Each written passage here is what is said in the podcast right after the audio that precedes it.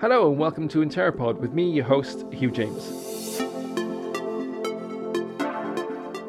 My job over the past 14 years or so has been to communicate science with the public, to take fairly complex scientific issues and make them understandable by everyone. Now, that's pretty standard or straightforward to do with things like physics and chemistry and whatnot. It's a little bit harder to do with things like pandemics because they're super complicated.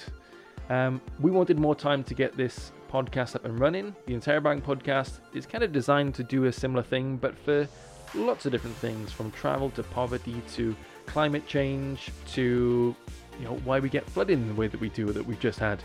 So right now, uh, on recording of this COVID-19, the coronavirus is spreading worldwide. We have a global pandemic with over 200,000 cases, which is going to go up and up and up. The more we test, the more we, um, the more that it spreads, those cases will go up.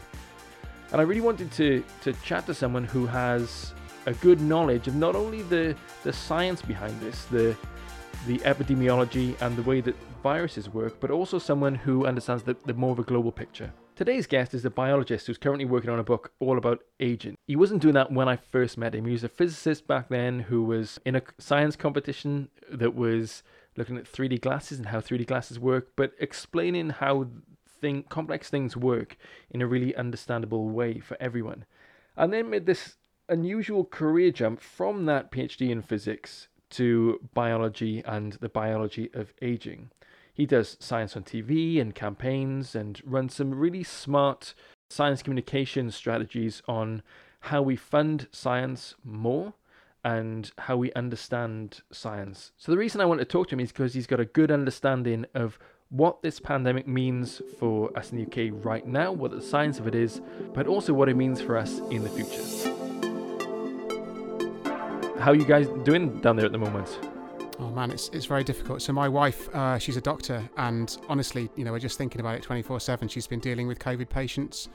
Um, she was actually exposed to one of the first UK COVID patients. So at that time, we had to self isolate for 14 days. So we've had uh, a lot of time in quite a small flat to stew about this whole thing and sort of try and work out what the outside world's thinking of it and I think the healthcare system. And how long ago was that? Um, that was early in March. So we were, yeah, we got off self isolation last weekend. They actually changed the guidelines on the last day of our self isolation from 14 days to seven days. So we needn't have done the last seven days. Well, it's good that you're getting so much uh, work done anyway. So at the moment, we've got we're in a global pandemic, but it goes by a few different names: mm-hmm. COVID 19, coronavirus, SARS-CoV-2 which one should should we be calling it across the board? Does it really matter? I think this is something that some experts are like getting far too hung up on. I've just started calling it COVID because honestly, that's not ambiguous. So the problem with the word coronavirus is there are loads of different coronaviruses, right? So there are um, there are over 200 viruses that cause the common cold, and some of those, like some subset of those, are coronaviruses. There are other coronaviruses that affect different animals, and this is just one coronavirus, so it's not really right to call it coronavirus.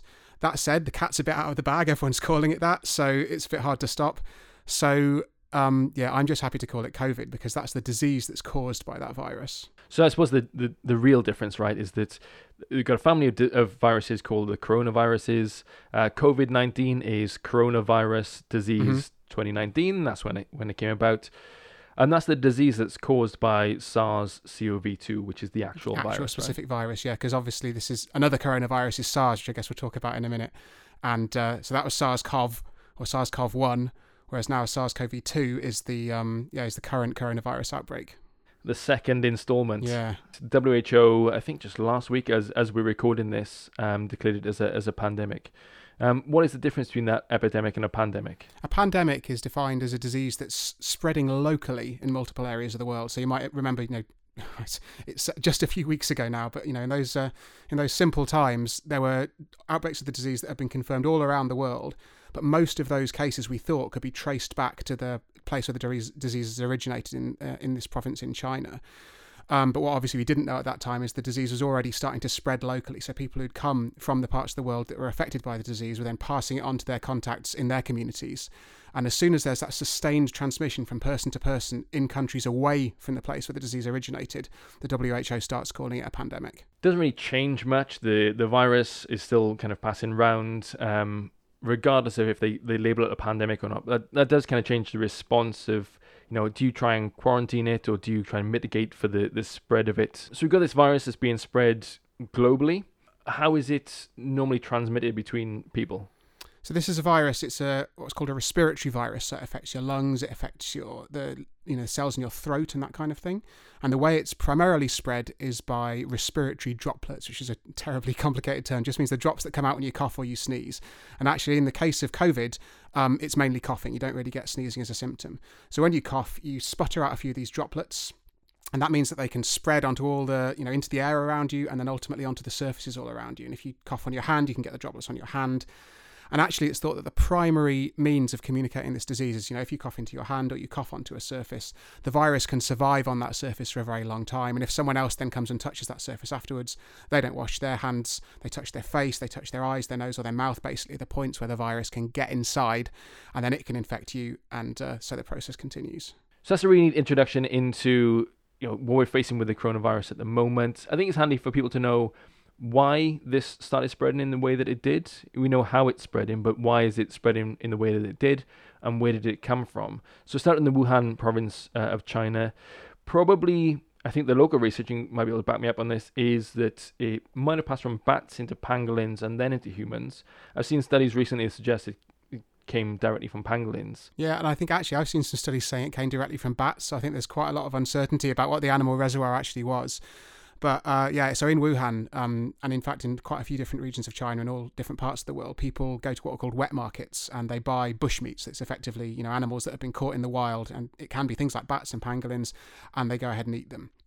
And the problem is that um, you know these these animals are exposed to entirely different families of viruses and diseases uh, to the sort of domestic animals that we breed on farms. And so when those animals, particularly, they're all brought together in a very small space. So you know bats and pangolins and all these other animals can share the viruses around.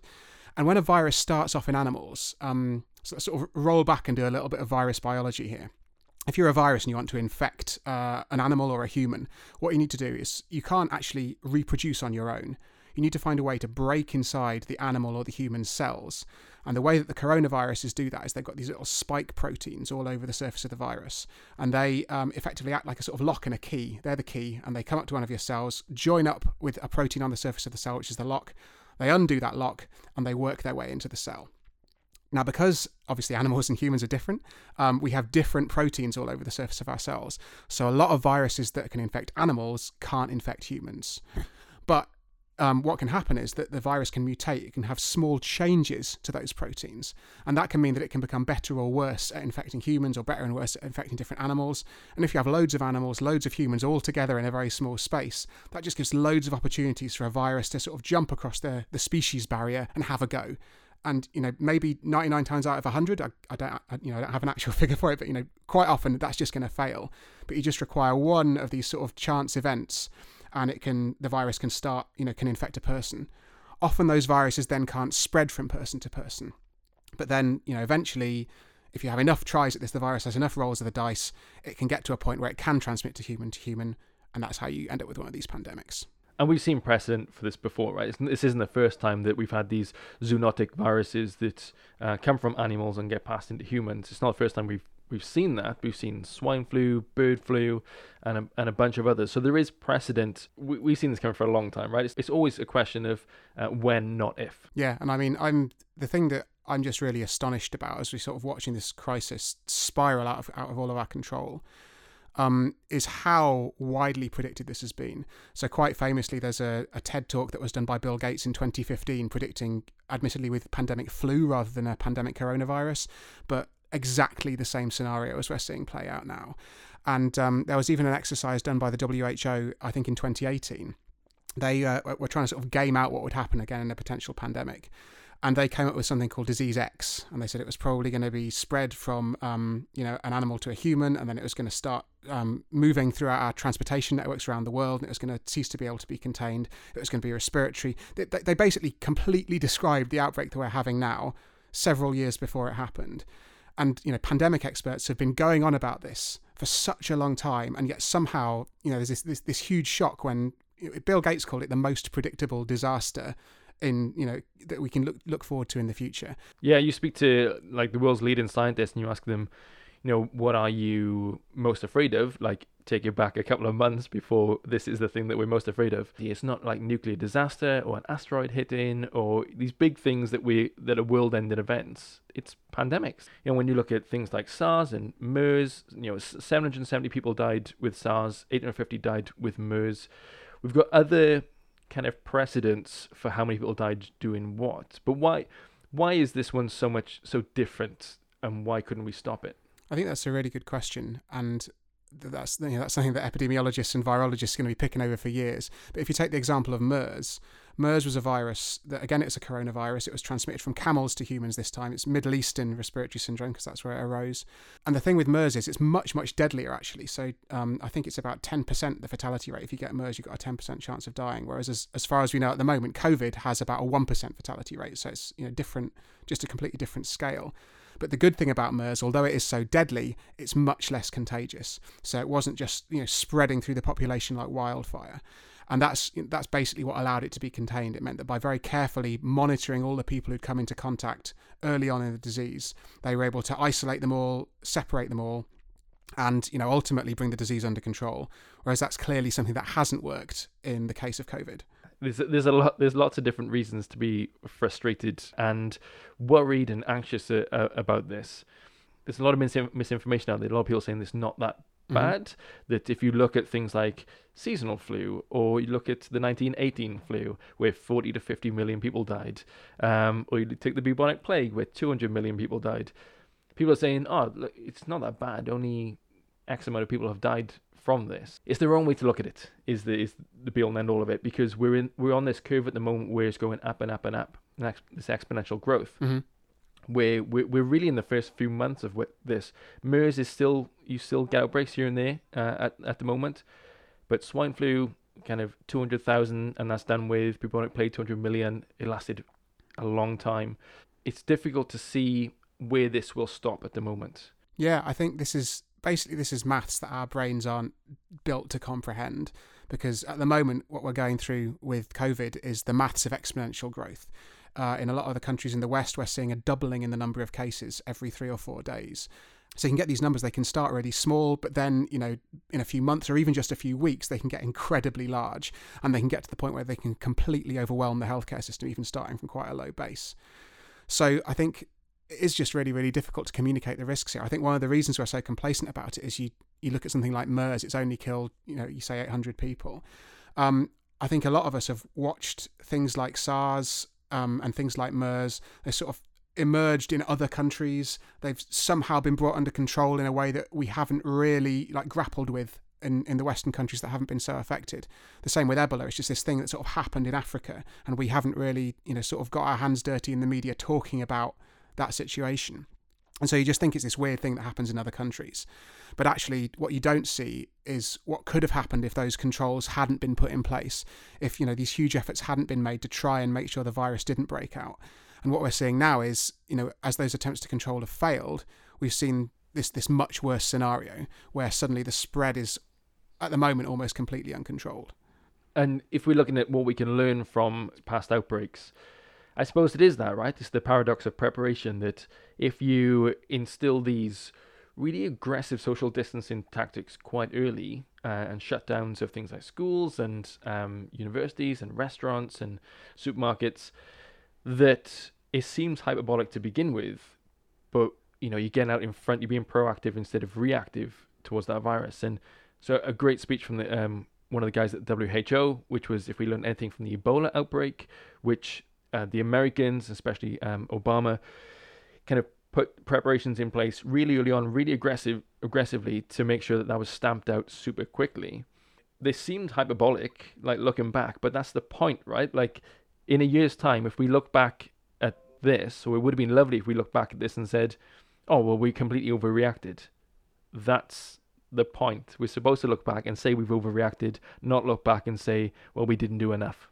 Yeah, it's a really difficult one because I, I feel um, I'm quite hesitant at the moment about specifically criticising the government's response because although I've got reservations, I feel like I'm not an epidemiologist and I've not got all the information that they've got access to. But that said, like in the more general principle, I think you're absolutely right in that it is exactly the paradox of preparation. It looks like you've done a huge amount of stuff, and then everyone asks what the problem was. And to take a non-viral example, um, there's the Millennium Bug, which was this idea that in the year 2000, um, a lot of computers, because they were built on software that had been running, you know, in its most primitive forms for decades, only stored the year in two digits, and so there was this risk that all the computers were going to roll over from 31st December 1999 to the 1st of January 1900 and that was going to cause you know global chaos. Navigation systems were going to go down power grids were going to be all over the place. And you know this was trailed in the media for months maybe even years you know beforehand and everyone was expecting this huge cataclysm. And i think in the end there was one you know one boat in the adriatic sea just off italy that got a bit lost. Basically everything was kept under control. And so everyone had this idea that you know it was a complete non-event. It had been a total you know media fabrication. But actually the reason that didn't happen is because you know, I don't know how many thousands of human hours of preparation were put into going meticulously through that code and updating it and making sure that it wouldn't fall over in that situation. And all of that is largely missed by the general public because it's not something that most of us were involved in. You know, I wasn't, I was 15, so I clearly wasn't involved in that, but I do remember all the media coverage. And if you don't dig into the details and realize the amount of preparation that went into making that a non event, you don't realize why nothing happened. And I suppose, you know, when looking at governments and big organizations, that is the kind of preparation that they're there to do, right? Like it shouldn't be down to the general public to think in advance of for things like pandemics and the millennium bug um, and other events like that. This is why we have things like governments in place. But when it comes to to our level, then um, what is it that we can be doing to to stop the spread of this in terms of, you know, we hear so much of washing our hands, of not not being in uh, large groups of people. When they've said that they want to cancel those kind of events. Is that the right thing, in your opinion? I think as individuals, and again, I'm hesitant on criticising the government because I think the most important thing we need to do now is is come together and try and make sure that we all deal with this in a sort of unified, systematic way. We can pick up the political pieces afterwards because this is just such a crisis. It's really, really important that we all act as one. But I think if you're an individual, the single most important thing you can do is physical distancing. I'm trying to avoid the phrase social distancing because it sounds quite isolating. But the point is, you need to be physically far apart. That really describes what you need to do. If you're physically close to someone, you're at risk of either catching the virus from them or giving them the virus. And one of the best pieces of advice I've heard is just imagine that you have the virus and you don't want to pass it on. And that's absolutely crucial advice because the way that this virus is spreading, the reason it's spreading so fast, it's doubling every three or four days, is that every person who gets the virus gives it to two or three people.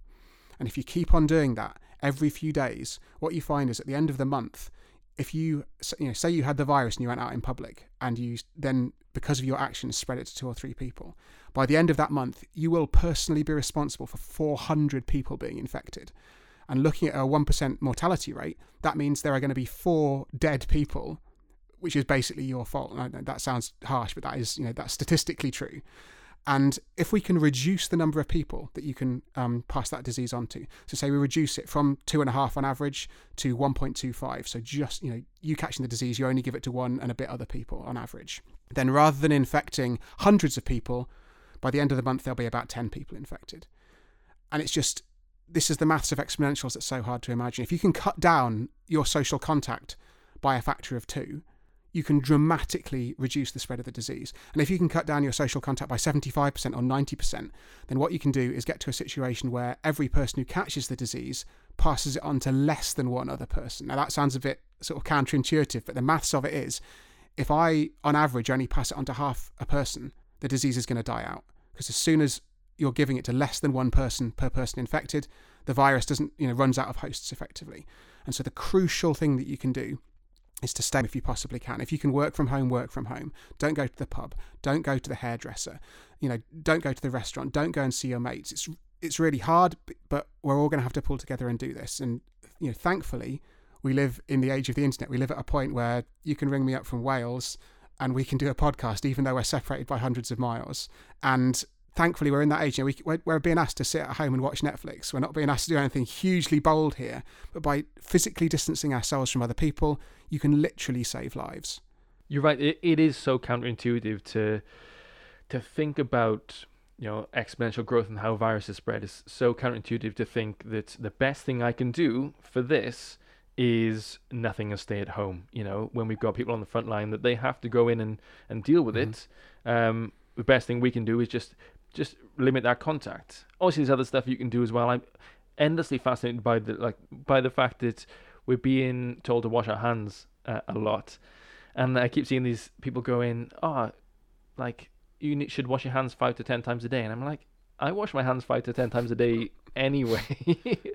I'm worried that people think that that's a lot uh, to to wash your hands, but again, going back to not only knowing how to do something or what to do, but knowing why to Mm. do it.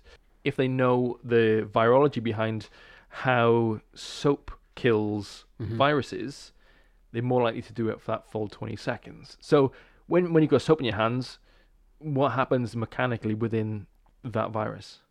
So soap is a very special kind of chemical, and it's um, it's made up of individual molecules which have one end that really likes water and one end that really likes fat. That's why washing up liquid breaks up grease on your washing up, for example.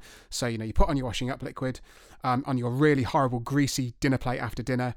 One end of the molecule sticks to the grease on your plate, the other end of the molecule sticks to the water, and so the grease gets washed away with the soap. And that's exactly the same way that um, soap washing your hands works. So we're actually quite lucky with this coronavirus because it's protected by a lipid layer. And what that means is effectively a little fatty bubble that surrounds the virus. And that means that if you put on, you know, regular soap, regular detergent, then it can do its good work. It can break apart the fat, effectively like breaking up the grease on your dinner plates, and it can rip the viruses apart. But crucially, that chemistry takes a bit of time to work. And also, uh, you know, your hands they're they're they're very sort of bubbly surfaces. You've got to spend a bit of time to work the soap into every single one of those tiny little cracks, or every wrinkle on your hands. Just got to make sure that every single part of the area of your hands is covered, which is surprisingly hard. I I watched a video on hand washing a couple of weeks ago, and I was, you know, th- there was one thing that I hadn't thought of to do, which was to rub my the tips of my fingers and hopefully a little bit of the underside of my nails on the palm of my hand because it's just so it's so weird. You watch these videos and that's not how I'd been washing my hands the, for the rest of my life. And you realise that if you're going to be thorough, if you're going to get every single nook and cranny and make sure that every one of those viruses on your hand is ripped apart, you've got to take your time. You've got to be really thorough. And I think again that's that's counterintuitive because I think people assume that when you wash your hands with soap, what you're actually doing is getting them off your hands and you're washing them down down the sink, which happens with a, a few of those viruses, but the majority of them do get ripped apart by the uh, by the soap. So good hygiene, good social distancing, those are actually two really simple measures that we can do as the public to actually stop the spread of viruses. Does panic buying help? I really don't think so. I think the tr- the problem is that obviously we're hoping that the supply chains, the, the huge collection of mechanisms that keep our global economy flowing, aren't going to completely break down. And the problem is, I was I was thinking about this in terms of loo roll. Like, um, maybe we buy a, a new packet of loo roll once every couple of months. Now, if you imagine the supermarket's got enough so that everyone goes in and buys it, you know, once every month or two, then it only takes a small fraction of people to buy all their loo roll on one day for suddenly the whole shop to be run to run out. So that's what's going on here, and it's unfortunately it's a self fulfilling prophecy because then when everyone else starts buying loo roll and you realise that you're well you're going to run out in a couple of weeks, you want to make sure that you've got your loo roll in time. This whole thing just sort of spirals out of control. So the panic buying we're seeing now really isn't that effective.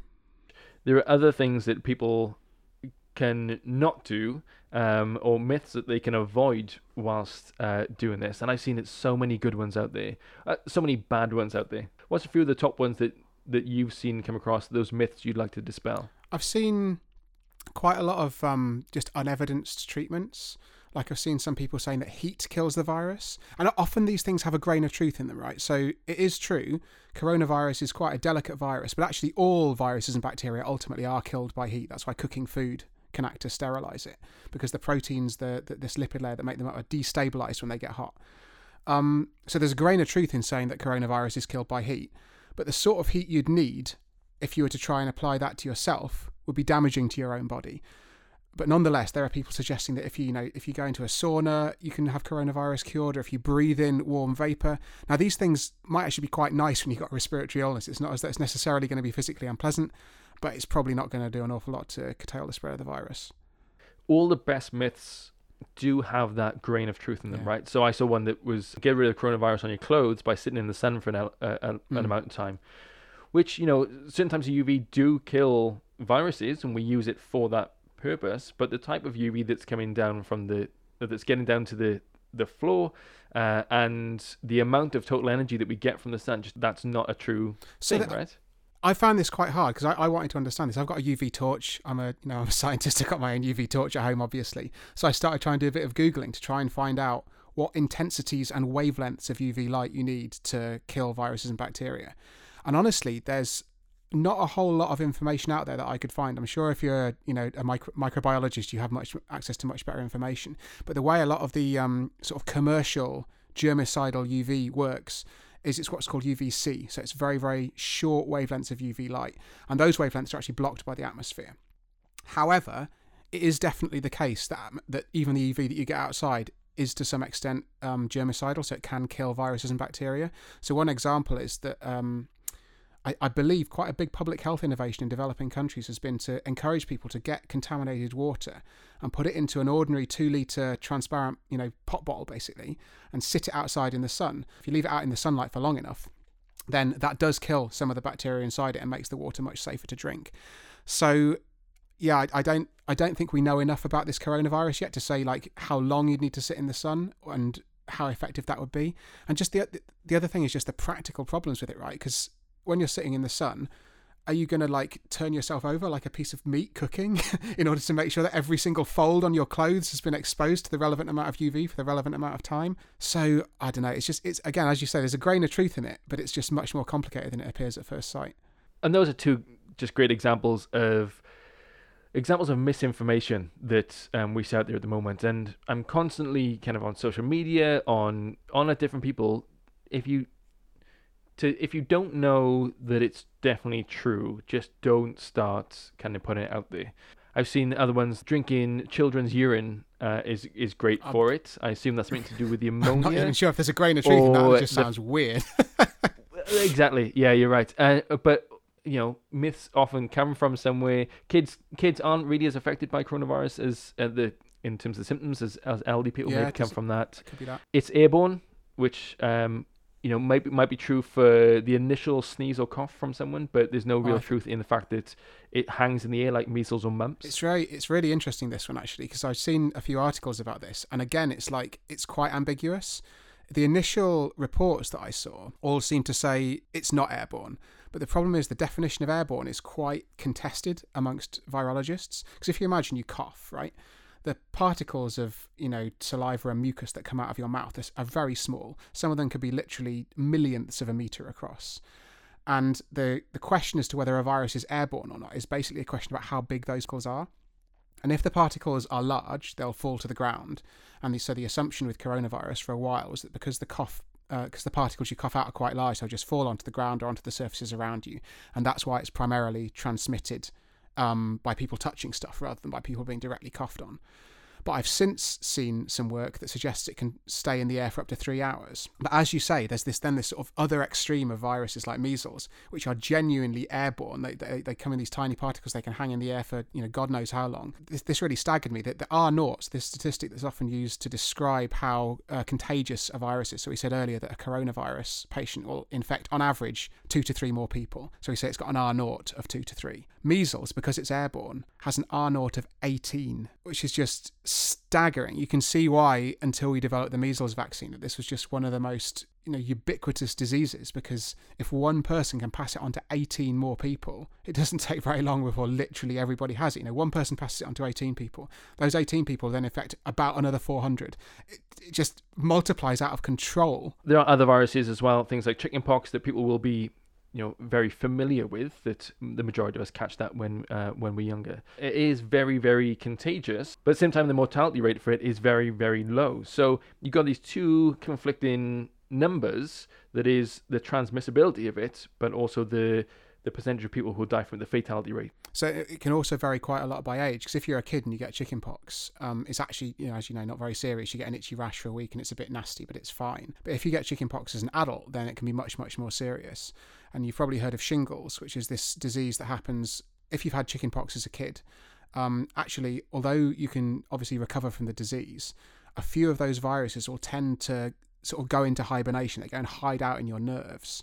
And while they're hiding there, they just kick around doing nothing. They can literally stay there for decades. And then, if you have a period of stress, or if you have a period where your immune system's suppressed for some reason, or even if you just get old because your immunity tends to decrease with age, then the chickenpox virus can come back out again. And it causes this incredibly painful rash. And because it's been um, in this particular nerve, it'll cause this rash in one particular sort of region of your skin that's that's supplied by that nerve. So you get these weird regions of your body which just have this incredibly painful rash on them. So this is just a disease that's it's very minor in children but much more serious in adults. And although obviously coronavirus is not is not the same as chickenpox, again that's something where it looks as though the sort of fatality, the incidence of serious illness in kids is much lower, but it's much, much more serious, particularly in older people. There's a, lot of good information on informationisbeautiful.net, which is a uh, a lovely way of presenting this kind of information. It's a couple of weeks old now, um, but still, that data kind of holds true. That you know, for the those age 60 plus are most at risk. You see, over 80 is a 14.8 percent mortality rate, uh, one in six uh, people. 1 in 12 for 70 to 79 you go down to 0 to 9 and it's basically 0% yeah uh, so that that data is from um, the the original outbreak in china i think. Yeah i think they didn't have a single death in children if i'm, I'm right in saying. Um, i think there may have been one observed now but yeah it's still very very low. Which again leads to that kind of grain of truth and, and misconceptions and whatnot that that kids can't get the coronavirus and that it doesn't affect young, healthy people, which we know that it does, and they can pass it on. They can still get it and they can still be transmitters of it, but they're less likely to be seriously harmed by the symptoms. Yeah, I think we're still learning an awful lot about this. Um, I was quite depressed um, you know, even a few weeks ago, again, in those, those sort of lovely times before we knew how bad this was going to get, where people were sharing that exact data that you were just talking about and being like, oh, it's fine, it doesn't really affect young people. And firstly, that really depressed me because obviously it's not about you. It's about the fact that you could pass it on to someone who could pass it on to their sister, who could pass it on to their boss, who could pass it on to their aging grandma, and then you know she ends up in intensive care and dies. But I think the second thing is, um, we, you know, you, you see those kinds of numbers and you assume because it's data, it's cast in stone. But that isn't always the case because the outbreak in China was absolutely chaotic. You know, they weren't able to test everybody they wanted to test. The hospitals were overwhelmed. And you can never be totally sure whether, you know, even if they had the absolute perfect data set, whether that data set would transfer to, you know, the UK or the USA. You've got different culture, different healthcare system, so many different factors. It's just really not 100% clear. And some of the reports that are coming in at the moment suggest that actually, you know, there are there is a subset of young people, and we don't know what is different about them, if anything, who do get a really severe form of this disease. You're getting 30 year olds who are, you know, marathon runners who end up in intensive care on oxygen. So, you know, it, it's a bit of a myth to imagine that because you're young, you're immune. But as you say, it's got this grain of truth because it's clearly less serious and there are fewer serious consequences in younger people. But some of the data coming out of Italy, some of the data coming out of the US is really leading us to question you know, what is the hospitalization rate? What is the rate of serious illness? What is the fatality rate for different age groups? And I think that's something we're just going to have to wait and see. I think that's a really nice lead into what different governments are doing around the world to slow the spread. I think we've all got past the point of we can confine this to one geographical location now that it's a it's a pandemic. But you're right that in places like Wuhan, China, they had 60 million people on lockdown around that province, which is something that you probably or definitely couldn't do in a more democratic country. The reason they can do that is because they are an authoritarian regime that just can do that. You can put 60 million people on lockdown and in quarantine and try and stop that spread, right? So do you think that there's any blame to lay at the feet of the, the Chinese government on not acting early enough, not spreading the, the word early enough? And how did they do with containing that virus? I think it's a really difficult question because there was there was clearly something of a cover up at the beginning because some doctors raised the alarm of this SARS-like virus, and it sounds like they were just shut down by local party officials because um, they didn't want to spread panic. And then it's obviously turned out this is incredibly, incredibly serious. But that said, from what I've seen, I'm not a China expert they've shared a lot of data. The WHO teams that go in say the data they're sharing is correct. Just yesterday, China put out a, a, manual for other doctors. It was basically like this is the best practice that we've observed in our experience dealing with COVID. This is how you should triage patients. This is how you should try and treat them. So it's just it's very very complicated and hard to come out with like a clear Ch- China aren't the good guys. China aren't the bad guys. Apart from anything else, this virus is out of all of our control. It's not a. It's not been created by some you know someone to advance a particular political ideology. It's a crisis that we all have to confront. And I think it, you know it's going to lead us to ask a lot of questions about what the responsibilities of governments should be in these situations, what kind of authoritarian measures should be permitted in these kinds of situations. I was having a discussion on Twitter a few weeks ago about this the Chinese introduced an app that would allow um, that basically gave you a little QR code on your screen, and if it was red, you could not travel, you were locked down. If it was yellow, you could move around a certain distance under certain circumstances. If it was green, you could get on public transport, everything was fine. And at the time, I was worrying about the, you know, obviously, there's huge privacy implications to that. They're, they're basically tracking people's movements, they're using an, an a, you know a non-public algorithm to work out who is and isn't allowed to travel based on whether they're in proximity with a known COVID case or something we don't know entirely what. Could that be used to stop political dissidents traveling? You know, what are they going to do with the data afterwards? Are they going to stop collecting that data? There are loads of big questions. But as this virus spreads more and more, you have to ask yourself what level of infringement of my civil liberties am I prepared to take on board if it's going to start saving lives? And there was a study that I read that came out a couple of days ago by some scientists, I think at Oxford, who suggested that they'd done some mathematical modelling. And if we had some reasonably large percentage of the population with a phone app that would track all our movements by GPS, that would send out Bluetooth pings to try and find out what phones you are nearby. And then if we had a really extensive COVID testing program, so we actually knew who had been infected. As soon as that positive test had been made, you could then send a message to everyone whose phone had been in proximity to this other person and tell them all to stay at home. And they worked out that by this, you know, with a reasonable degree of effectiveness, we could get the disease under control. And obviously, there are huge moral, ethical, political, social questions about whether that's a good idea. But as the virus, you know, just starts running more and more rampant through Western civilization, we're going to have to ask the question about whether these sort of measures are justified. And that's, I think, a really good point that what we do from a scientific point of view to quell the spread of the virus and what we do from a social point of view, like what is acceptable from either one, because the economy still needs to, to chug along, people still need to be social, people, still need to go around their, their daily lives. We see in different countries put place different measures on different populations based on the kind of ideology around the area, what they are willing to do.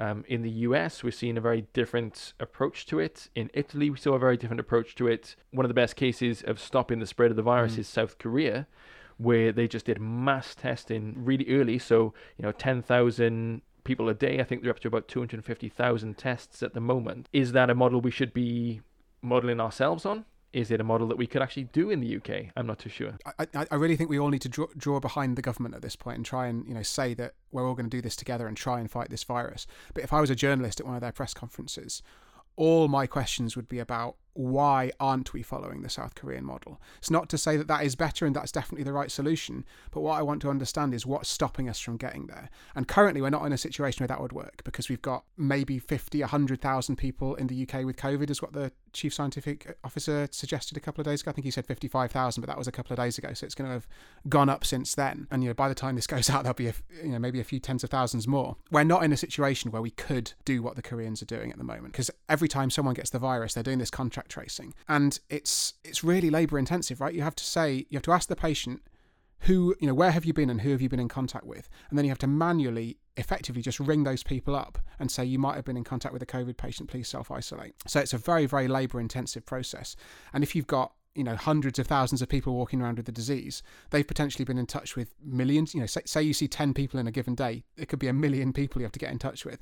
That's just not scalable. But the real question is could we lock everything down now for you know maybe a few weeks or a month or two get the numbers down to a situation where we've only got a few hundred or maybe a thousand cases and then start implementing these you know less draconian measures start to sort of take the brakes off what we're doing and allow people to move around a bit more but just keep it under surveillance start this contact tracing and the other thing that these asian countries like south korea like um, singapore like taiwan are doing is having temperature monitoring stations absolutely everywhere. So if you get on a bus, if you get on a train, your temperature's being taken. If you go into a public building, your temperature's being taken. And anyone who's got a fever they aren't taken to a regular hospital. They're taken to a special COVID station, and there they're quick, very quickly given a test, very quickly given a, a chest CT, which is an X-ray of your chest that's been shown to be a very good diagnostic tool to try and work out whether people have got COVID or not. And if you have COVID, everyone is quarantined together. And so they're not in a normal hospital. They're kept under medical observation, but these are in all kinds of public spaces like gyms. They've just got a load of beds. You get all the sick people together. So obviously they've all got the same disease. They can't infect each other. They're under medical observation. So if, they, if their condition deteriorates, they can be taken to somewhere where that care can be provided. But it just means they're separated off from the rest of the community. So one of the big problems that we have in the UK at the moment, our guidelines are that if one of your household gets COVID, you should all lock down for 14 days. You shouldn't leave the house. That's that means unless you're very good, very careful with hygiene around the house, and if you have a large enough house, you know, in order to allow someone to be quarantined away from the rest of the family, then it's you know, if you don't have that, then it's very very likely that you're going to end up infecting the other members of the household. And then because you can spread this disease without having symptoms, if they go out, then they can potentially give it to more people, and so this whole thing just spreads out of control. Whereas if you can take the the, the ill, the sick people and separate them out away from everybody else, that's the approach they're taking, and that means that you do, you know, you cut off these transmission chains before they start. And yeah, the, the real question for me is why aren't we aiming to get it under control and do that? I'm not necessarily saying that's the right approach. And, you know, obviously the government have got access to the incredibly talented epidemiologists, incredibly talented virologists, public health experts that know far more about all of this stuff than you and I do. But you want to understand why they're doing what they're doing. And I think we need a much better communication effort from the government to explain. And also why they are going against. WHO came out quite recently and said the number one strategy is test, test, test, test, test, and test as yeah. much as you can, which is what they're doing in you know numerous countries around the world. They came out and said that you know social distancing should be implemented quite early on across Europe. We we saw school closures, we saw banning of public events, and in the UK we went a different way and said that we would not support mass events and we would think about closing schools. So I think a lot of that came from the response early on that what the government wanted to do was was build up herd immunity uh, to this, and they seem to have changed slightly on what on what they want to do with that. But what is herd immunity and why were they pushing it in the in the beginning? So my understanding, I was again again this is via Twitter because one of the uh, epidemiologists who advises the government put out a few tweets basically saying this herd immunity thing, it's honestly it's a communications disaster because we were told that that was the strategy.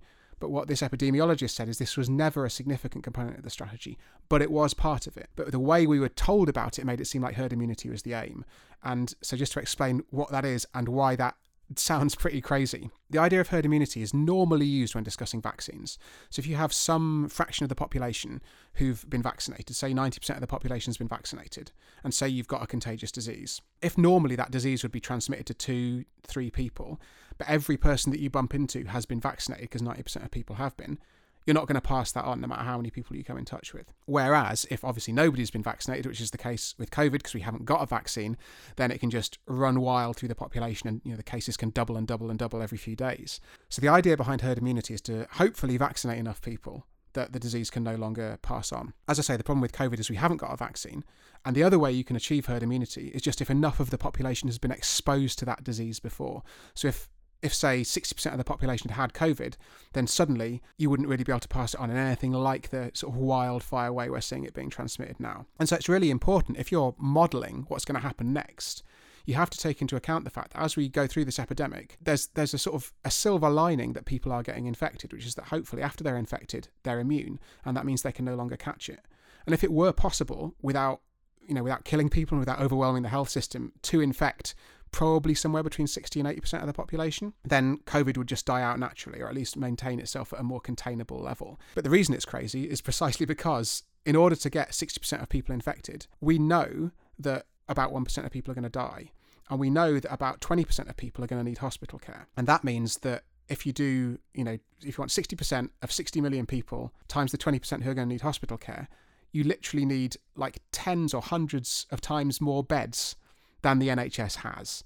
And if you want to do that in a way that's safe to make sure we don't run out of hospital beds, you need to spread those infections over years, decades in order to make this possible. So, herd immunity as a target is a really, really stupid idea, and to sort of suggest that was terrible communications on the part of the government. But it is a valid concept and it is an important thing to take into account when you're trying to work out what your strategy should be. So, what they're currently putting in place is more social distancing, which is a good thing personally, I think we've just had, uh, at the time of this recording, schools are shut in imminently and uh, to stop the spread through uh, through schools and other kind of mass events. Do you think we're heading down the line of mass quarantine?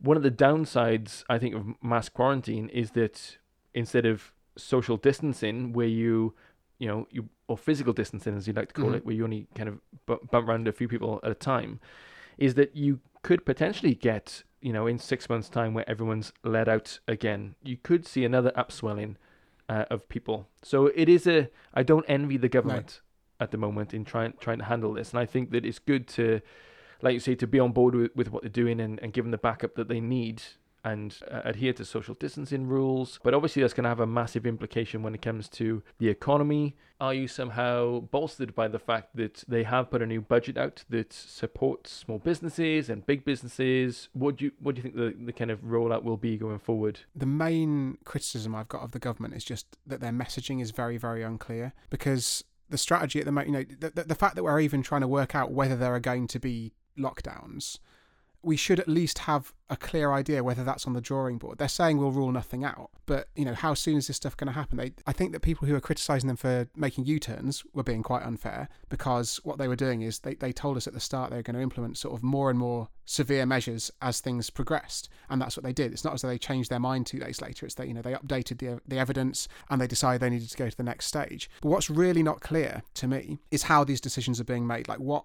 caused us to go from the contain to the delay phase, as the government called it? And what's the trigger that means we're closing schools on Friday rather than that we close them on today or that we closed them last week? I'm not saying the decisions are wrong.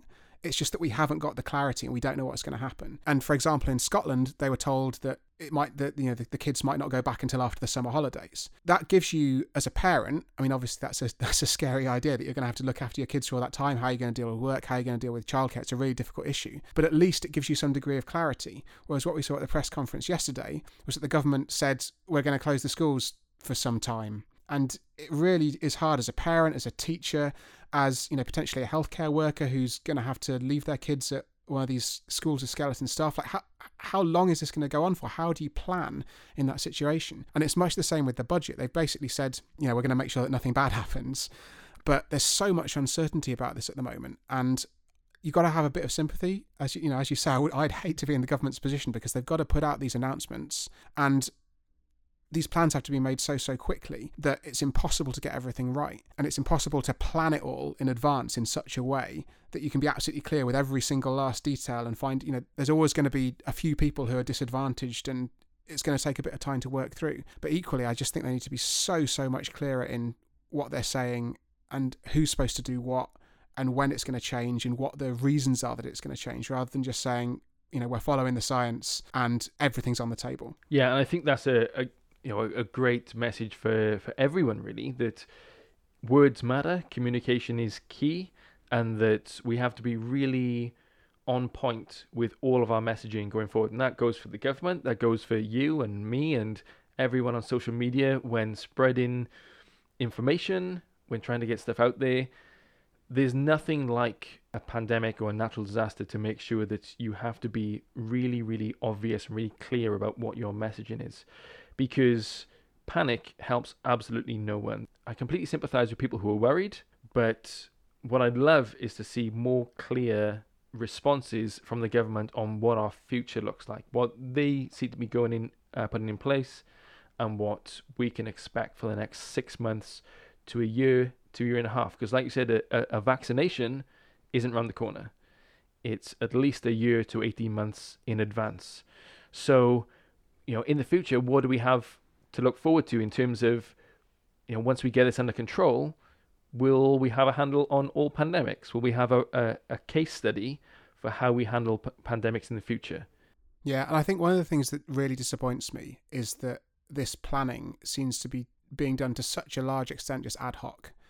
Because, as we said right at the start of this podcast, this is perhaps the most predictable disaster. We knew this was going to happen. And although, you know, it's not as though the government have done no planning, let's not be entirely unfair. They did have a national influenza pandemic plan. That was written in 2011. And you have a look through it, and I'm not suggesting this is the only, again, the only document they have. I've not got access to their internal documents. This is just what you can see publicly. But it's so vague it's a really useful sort of summary of the evidence. So, for example, they go through the evidence for school closures and they show that it's actually quite difficult to know in a flu pandemic whether closing the schools is a useful thing to do. And given that you don't know epidemiologically, is it going to slow down the spread of the virus? There are obviously disadvantages to doing it, including, you know, taking the children of healthcare workers, for example, out of school means they're going to have to be looked after, etc., etc. So it sort of weighs up all the evidence. It looks at all the different case studies from history where people have closed schools, where people have banned public events, and tries to draw together the best possible evidence. But it doesn't seem to make any really highly specific plans. It doesn't say if we're going to have to isolate everyone, how we're going to boost the economy. And I think what we need in this situation is just like a very clear step by step guide. It's not going to be perfect because every situation is going to be different, but we shouldn't have people in the Treasury, you know, desperately making up policy on the fly, trying to work out how they're going to bail out businesses and staff in order to make sure that they can, you know, make their rent. We shouldn't have this stuff just being worked out you know, immediately in the middle of a crisis when there's loads of other stuff that needs, you know, fires that need to be put out. And obviously, you know, successive governments could change this plan. They could revisit it every time they, you know, say, say a new government takes power. They could have a look at this plan. They could say, well, these bits don't really correspond to the, you know, platform on which we were elected, and we'd like to change it a little bit. But I just think it needs to be automated because so many of these decisions are being made by people who are you know, and inevitably when organisations make these decisions, they're days or weeks behind the news as well. So everything's just moving a lot more slowly than if we'd really planned for this in advance. Again, communication is key, preparation is key, and I would hope that going forward that we're going to get more clarification and good information. So I just encourage everyone to be clear about what they what they're spreading, not in terms of the virus, an unfortunate pun, but in terms of the information, knowing that it's true before they get it out there. Andrew's a biologist who's currently working on a book all about the biology of aging out early next year, previously working as a computational biologist in the Francis Crick Institute. Andrew Steele, thanks so much. Thank you. So we're going to be working hard over the next few months at Enteripod to make sure that we come out with some great podcasts and also videos that will not only show how stuff works, but why it works in the way that it does. We're going to be speaking to hopefully the, the, the, best and the brightest that we have here in Wales and, and around the world for, for really cracking open the ins and outs of why things work in the way that they do. Take a look at enteripod.com for more.